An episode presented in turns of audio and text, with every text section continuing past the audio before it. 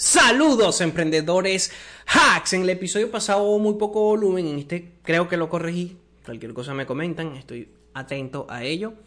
Bueno, comenzamos con las noticias de criptomonedas. ¿Qué pasa en el criptomercado? Estamos en un invierno. ¿Qué va a pasar? ¿Hasta dónde puede llegar? Bueno, al final del episodio voy a dar un análisis técnico. Recordemos, siguiendo el análisis técnico anterior, recordemos que en el episodio anterior, bueno, estimé una caída del precio del Bitcoin en este voy a, voy a examinar el Bitcoin junto con otra criptomoneda. Eh, lo importante es que dos cosas pasan. Uno, que evidentemente hay una caída de los precios prolongada de las criptomonedas por dos razones. Bueno, hay múltiples razones, ¿no? Siempre, siempre hay, recordemos que los precios en los mercados funcionan por múltiples variables exógenas y endógenas, pero más exógenas, es decir, una confluencia de todo lo que es esa abstracción del mercado. Lo cierto es que un potencial baneo, bueno, ban, o una potencial, prohibición de la criptominería y del trading en Rusia acelera el proceso de que los activos criptoactivos bajen su precio en el mercado. Y lo otro un alto una excesiva liquidez en los mercados en el una excesiva liquidez de, de masa monetaria genera una trampa del valor. Es decir pueden subir mucho el valor de un activo porque todo eso lo absorben los mercados financieros. Entonces, no nada más pasó con las criptomonedas, también pasó con las acciones, pero las criptomonedas son como que eh, el boom porque subieron muchísimo, es decir, casos como Shiba son anomalías, son muy poco probables. Igual que caso, el Bitcoin tuvo una revalorización no tan alta, pero sí tuvo muchísima revalorización. Bueno, lo cierto es que todo esto se conjuga en que la caída de los precios de las criptomonedas haya sucedido y acontecido. Lo hemos venido advirtiendo, no toda la vida sube un activo, los activos o el mercado van así.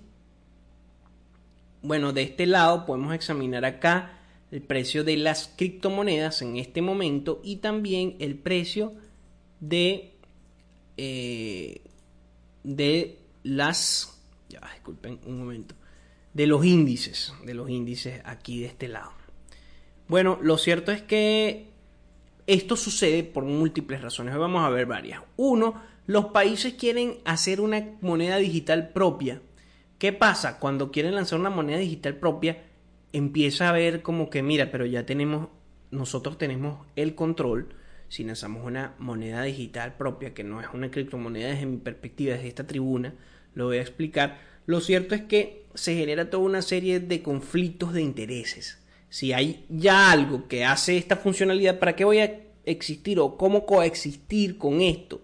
Voy a tener que ceder. Bueno, ciertamente se ha cedido.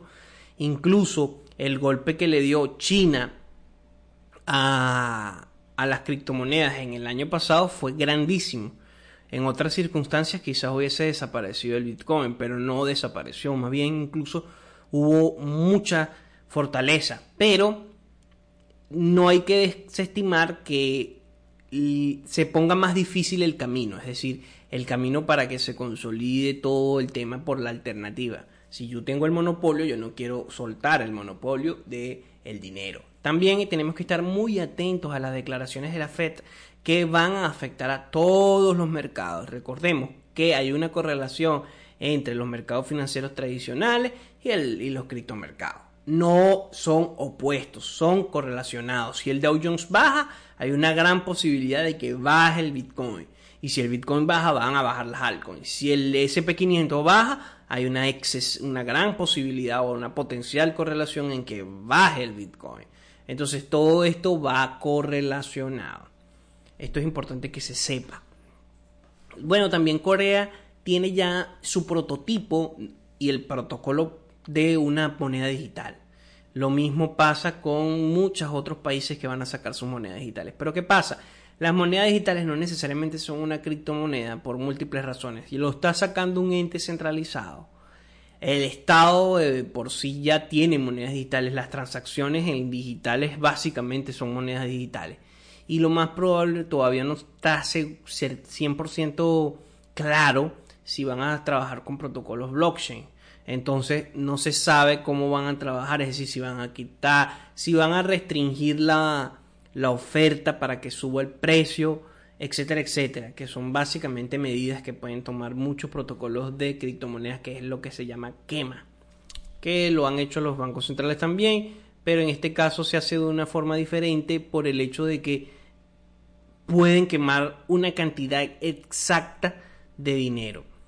Lo otro es que, bueno, las, las finanzas descentralizadas se enfrentan a las fintech, a las finanzas tradicionales y esto genera conflictos de intereses bastante, bastante mm, fuertes. Pues. Entonces, nunca se quiere, mm, quien tiene el monopolio no va a querer perder lo que tiene. El alcalde de Nueva York cobra su primer cheque en criptomonedas y no se arrepiente, eso es lo que dice él. También tenemos que, bueno, la potencial prohibición de la criptominería del trading en Rusia. Tenemos el tema de que hay una gran o supuestamente hay una gran tensión en cuanto a lo que pueda decir las declaraciones de la Fed. En este caso digo supuestamente porque no sé qué puede pasar, pero las declaraciones de la Reserva Federal pueden afectar a todo el mercado y seguir cayendo. Y lo otro es que, bueno, también el tema de los protocolos, es decir, uno de los desafíos a los que se enfrenta las criptomonedas propiamente es confiar en que no exista una tercera persona que regule eso e incluso para las instituciones a veces ha representado mucho riesgo. Inversionistas institucionales que han perdido muchísimo por no tener, eh, no tener como un amparo dentro de lo que se requiere de las inversiones y han habido pérdidas, hackeo, vulnerabilidades en cuanto a las redes, etcétera, etcétera. Tenemos también que, bueno, eh, es evidente que el NFT, el mercado de NFT está en auge por todo lo que se refiere, pero ha tenido en estas, esta última semana, ha tenido como, ha entrado en una etapa de equilibrio. Ahora, antes de que se termine el episodio de hoy, y para que no se haga excesivamente largo, vamos a examinar al Bitcoin. Pero recuerden suscribirse, darle a la campanita y dejar un comentario o un me gusta. Se me olvidó decir este disclaimer, pero lo digo en este punto Todas las opiniones dadas en el podcast son recomendaciones de investigación, no son en ningún momento recomendaciones de inversión. Recuerda que las criptomonedas, los CFD y las acciones pueden poner tu patrimonio en riesgo. Ahora sí vamos con el análisis del Bitcoin que tengo acá. Bueno, tengo acá esto. Vemos acá esto que es bastante interesante. ¿Qué, es lo que yo veo acá? ¿Qué es lo que yo examino acá? Vamos a agarrar una, vamos a dibujar una ruta. Veo acá es un primer, un patrón que es un patrón hombro, cabeza, hombro. Es un patrón subjetivo, evidentemente, no, no, pero tiende a darnos pistas. Tiende a darnos pistas. Aquí está el hombro izquierdo, el hombro derecho y la cabeza. Aquí está la cabeza de esta figura, de este, este es análisis chartismo clásico que tiene evidentemente un porcentaje alto de un, margen de error alto, elevado, bastante elevado en el caso del hombro, patrón, hombro, cabeza, hombro. Pero aquí se formó un hombro, cabeza, hombro, hombro izquierdo, cabeza, hombro derecho. Ahora, estos dos puntos yo coloqué acá confirmación de bear market por dos razones. Uno, bueno, tendremos que aquí en este punto que vemos acá arriba puede estar la invalidación, es decir, si el precio supera este punto, hay una invalidación de este patrón hombro cabeza hombro. ¿Por qué digo invalidación? Porque según el chartismo clásico, cuando se forma un hombro cabeza hombro, el recorrido a la baja, porque es un patrón de cambio de tendencia, va a ser igual desde el punto mínimo hasta el punto máximo de la cabeza del patrón. Entonces, según esto, eh, según este patrón, a nivel teórico debería incluso prolongarse hasta acá abajo. Midimos de aquí a aquí. Fíjense, desde el punto mínimo, punto máximo. Y desde este mismo punto, básicamente, según este patrón, el Bitcoin puede llegar a los 11.800 dólares. ¿Qué pasa? Hay una serie de fundamentales, hay una serie de otras consideraciones que hay que examinar y que por ende ese es el margen de error que nos dan los patrones chartistas clásicos, ¿ok? Que son interesantes verlo porque tienen un, es decir, si uno hace trading constantemente, tienen una alta, si lo sabes manejar, los patrones pueden darte, y si sabes, con, o sea, si tú a través de la práctica constante y el examen de, de gráficos puedes examinarlo bien, puedes conseguirlos y por ende puedes llegar a una a tener un buen un buen margen de de posibilidades de que aciertes la posición. Ahora, fíjense, la primera corrección, el primer punto, si eh, el punto ya, vamos a ver acá. Creo que hay que revertirlo. Punto 0 al punto 1. Ya, espérense un momento. Ok. Ajá. Tendríamos que desde el punto hasta este punto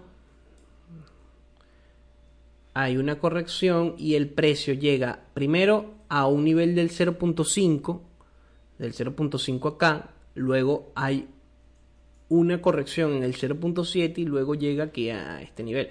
Entonces vamos a tomar con el Fibonacci este punto y este punto y vemos que acá llega al 0. esta otra intento alcista llega al 0.61, ¿verdad? Entonces, si nos vemos, si vamos a, la tabla, hay una tabla que dice o que proyecta, digamos que las zonas en donde puede llegar el 0.61, eh, teóricamente hablando, evidentemente todo esto es teoría, hay un margen en cuanto puede o no eh, consolidar, es decir, puede o no cumplirse.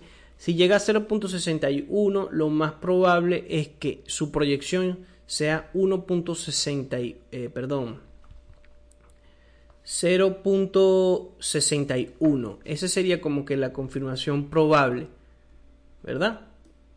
Es decir, lo más probable es que si llega a una, al 0.60 pueda llegar a desde este punto y si sigue una caída alcista pueda prolongarse o proyectarse hasta el 0.61. Este es lo primero que dice, se dice teóricamente.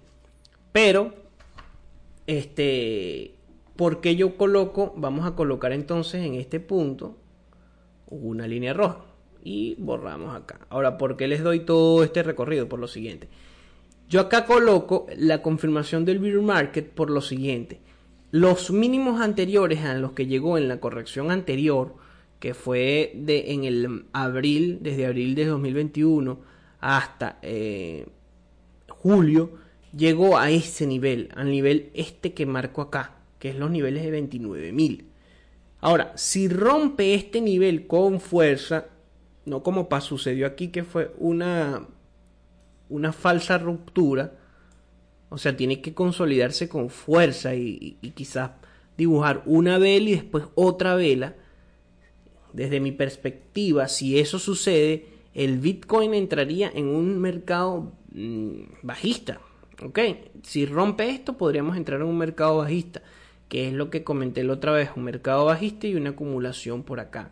Ahora, según el chartismo clásico, el Bitcoin puede llegar incluso hasta los niveles de hasta estos niveles de 12.000, 11.000. Claro, lo ideal en estos puntos es tener, o sea, tener contemplado que pueden ser zonas, zonas, no necesariamente tienen que ser eh, un punto específico, sino zonas. Zonas. Entonces todas estas zonas son posibles. Eh, las voy a dejar marcadas para verlos en, próximo, en próximos podcasts. Voy a dejar marcado este análisis.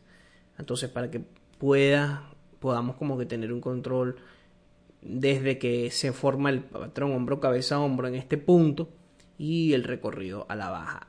Esta línea que vemos acá es una línea de temporalidades mucho más alta que dibujamos en el podcast pasado, que ya es en temporalidades mensuales. ¿Ok? Entonces, por ejemplo, si dibujamos en temporalidades mensuales, acá hay un buen punto de compra. ¿Ok? Muy buen punto de compra.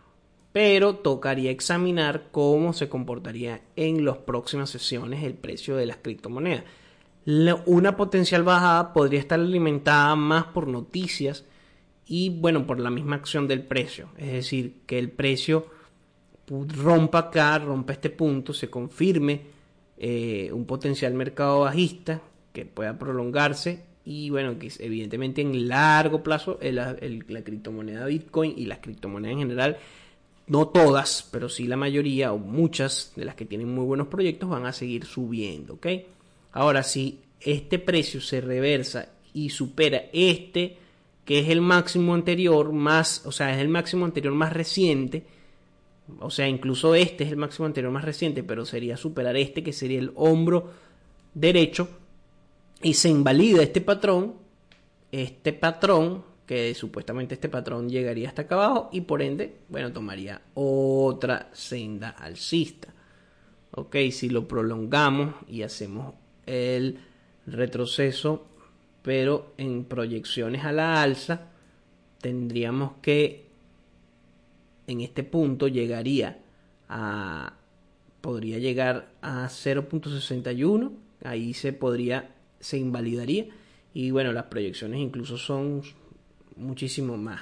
Es decir podría llegar a nuevos máximos históricos ok pero como digo todo esto depende de cómo se vaya comportando el mercado. Igual lo vamos a dejar acá en la sesión pasada del podcast, bueno, comenté que podría seguir cayendo y e, efectivamente lo hizo. Ahora vamos a examinar otro, el BNB, que es el de Binance, que me gusta mucho. Y bueno, podremos también examinar, voy a también examinar el Ethereum. Aquí está el BNB y en esta pestaña voy a examinar el Ethereum. El Ethereum se, se, se enfrenta a otras eh, a otras condiciones diferentes al Bitcoin por múltiples otras razones. Bueno, en el caso del BNB tendríamos que hay una línea importante, es decir, hay una zona importante de mínimos que se repitió desde que comenzó esa senda alcista, rompe, hace un break, un breakthrough, es decir, un breakout, hay una ruptura importante, primer piso, segundo piso, tercer piso, cuarto piso, quinto piso, probablemente acá vuelva a dibujar ese piso.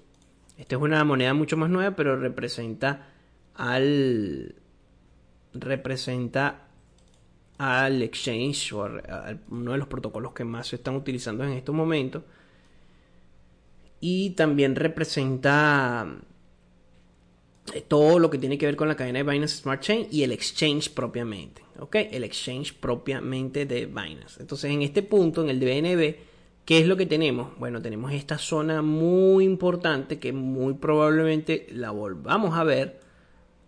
Y tenemos esta otra, cada, esta, este otro canal alcista que fue roto hace poco. Fíjense que aquí hubo un rebote, básicamente por ahí por la semana, la primera semana de enero del año 2021, del año 2022, perdón, llegó a estos niveles de confluencia, pero cuando rompe este canal alcista, es muy probable que veamos acá al BNB. El BNB es muy probable que llegue a esta zona, o eso es lo que veo, para volver a subir.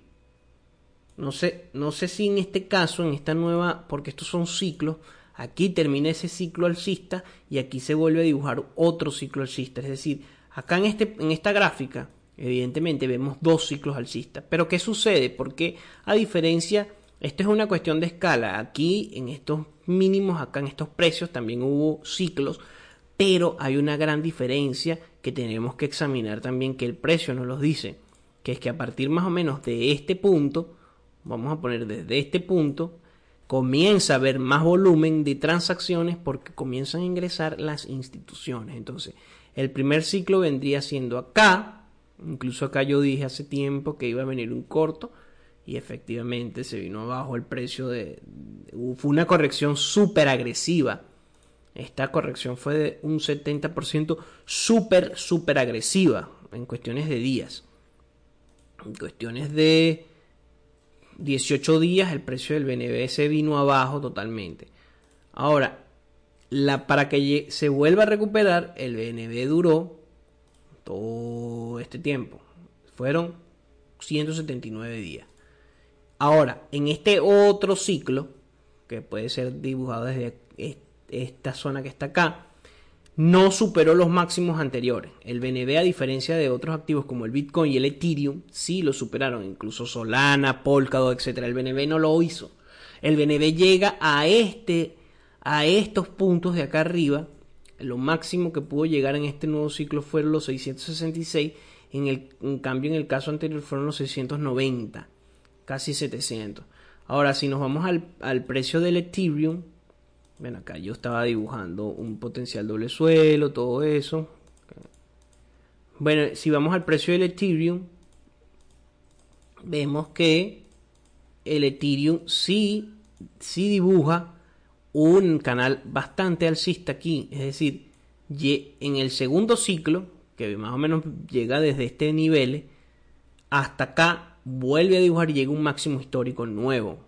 Cosa que no hizo el BNB y que no hicieron muchas otras monedas. Oh, no nada más el BNB.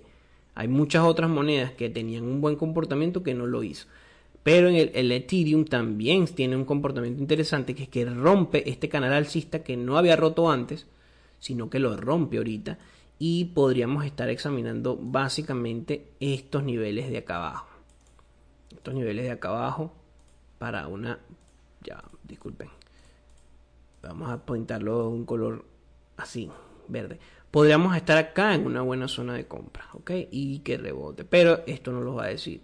Otra cosa es que Ethereum se enfrenta al alto precio de las comisiones y a una que todavía no ha podido migrar, todavía no se ha podido migrar a el, la prueba de POS, que es Proof of Stake. Entonces aquí en estos grandes ciclos no ha podido terminar de consolidar, digamos que el mercado como, el, como un gran, gran, gran competidor incluso del Bitcoin por ese problema con su red. Pero lo cierto es que cuando tiene esta corrección, que fue desde el 12 de mayo, llega a este canal alcista y rebota aquí. Supuestamente debería haber rebotado si seguía este mismo patrón, este mismo ciclo en este punto, pero bueno, rompió, también quizás alimentado por el tema de las grandes de las de los precios de las transacciones y podamos ver en precios acá e incluso que sería un precio mínimo o incluso, bueno, si evidentemente si rompe esa, eso se seguiría cayendo, ¿no? Pero no sé, no lo veo muy, no lo veo tan probable, no lo veo tan probable que llegue quizás a estos precios de 1200 el Ethereum o incluso menos, acá 800. No lo veo tan probable. La mayor probabilidad ahorita es que llegue al precio de 1700, haya un proceso de acumulación y luego suba a alcanzar nuevos máximos históricos en un plazo incluso de un año quizás. Bueno, con esto concluimos el episodio el episodio de hoy. El episodio de las criptomonedas se volvió a extender porque examinamos más eh, criptomonedas. En este caso examinamos tres precios de las criptomonedas. Se extendió 10 minutos, 12 minutos más de lo previsto de todos los podcasts. Pero espero que les haya gustado mucho. Recuerden dejar en los comentarios cualquier cosa que quieran agregar. Compartan el video y suscríbanse. Eso me va a ayudar a continuar acá brindándoles contenido de muchísimo valor. Es lo único que realmente les pido para continuar acá. O sea, si no, bueno, no voy a poder continuar en el canal. Pero claro que sí. Gracias a todos los escuchas de Spotify, Apple Podcasts, Google Podcasts, Evox y Anchor. Gracias a todos. Y claro, YouTube, que comenzamos y estamos creciendo muchísimo, muchísimo. Vamos a ver si llegamos pronto a los 100 suscriptores para llegar a los 1000 suscriptores lo más pronto posible y así ayudemos al canal a crecer y pueda traerles mejores cosas, entrevistas, nuevos materiales, etcétera, etcétera. Recuerda que si quieres ampliar el conocimiento, ve a emprenderhacks.com. Nos vemos el próximo podcast y gracias por escuchar a Emprender Hacks. Nos vemos, emprendedores hacks.